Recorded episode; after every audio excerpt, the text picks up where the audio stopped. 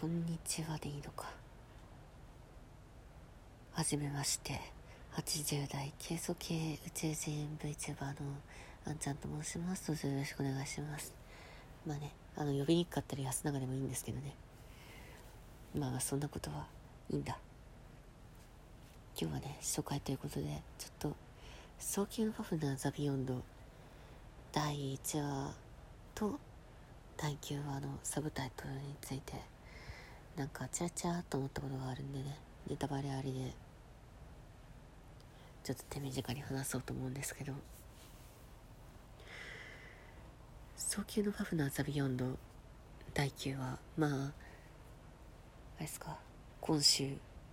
今秋になんか上映することになってるやつの鳥ですけど。鳥のエピソードなんですけど。そのサブタイトルがね第2次 L 計画という既存ファンからするとあってなるやつになってますね。私もねあってなったんですけど見た時に。でなんかねこうまあいろいろ思いを巡らせるうちにあれかビヨンドの第1話があれはフェストゥムにとっての L 計画だったのかなとちょっと思うようになりましてあの時にまあ独立人類軍バーンズ機関のとアルビスが共同でマリスたちを追っかけに来てるんですけど正面からエレメント3人とあとアルビスの戦力と独立人類軍それとぶつかって彼らがあの時の戦力で勝てるかって言われるとそうじゃなかったと思うんですよね。マレスペラの力も月を作れるほどには足らなかったわけだし。でみんな集まってるとはいえセレノア・レガートフロロネマリスか？みんな集まってるとはいえ4人でしかないわけだから。数の差があるしでまあ一般のフェスティブの皆さんもそんなに数がいるわけでもなくまあギガンテスカテの方とかはいらっしゃるんだけど戦力としてすごい足りてるわけでもなくってっていうところでじゃあフェスティブの皆さんが何をやるかっていうとまあぶっちゃけた話時間稼ぎですよね。マリスたちを空に打ち上げるための。そう考えた時に L 計画と被るんじゃないかなとちょっと思ってですね。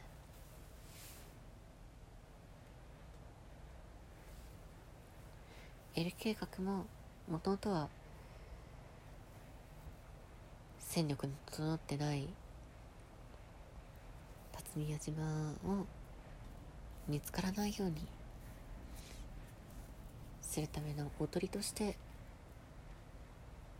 エルボードとジーンとファフナーを飛ばすっていう作戦だったけれど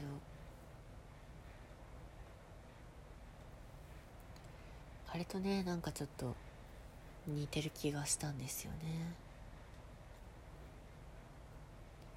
マリスたちを逃がすために時間を稼ぐ。でその先には偽の辰巳矢島がある。ただこれは完全に L 計画をなぞってるわけでもないとも思うんですよ。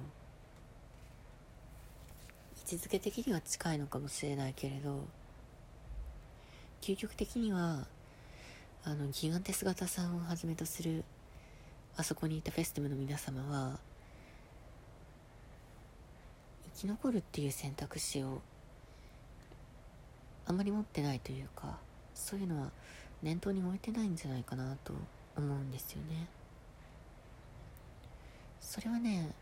まあそうだと思う。でも生駒たちは生き残るつもりではあったんですよね。そこがやはり違うのかなと。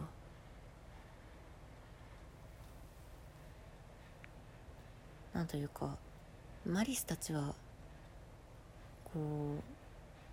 うまあ全体的な傾向として辰巳屋島の人たちの路線をなぞってるようでいてなぞってないようなそういううん。ところがあってどかしらでなんか食い違ったものがあるような感じがあると思うんですよね。そこをね何て言うのかな。意識した上で第二次 L 計画っていうのを見据えてみるとなんかまた違ったものが見えてくるんじゃないかなと思うんですよね。なんだったらあれかな。6話5話6話でマレスペロが絶対停止領域をバンってやって6話で攻め込んできたのはまあある意味ではね報復とも取れるわけだしその上で何て言うのかな。うん。まあ1話のフェスティムの皆さんの捨てがまりのうん雪辱戦みたいな位置づけでももしかしたらあるのかもしれないなと思うんですよね。第二次 L 計画ただ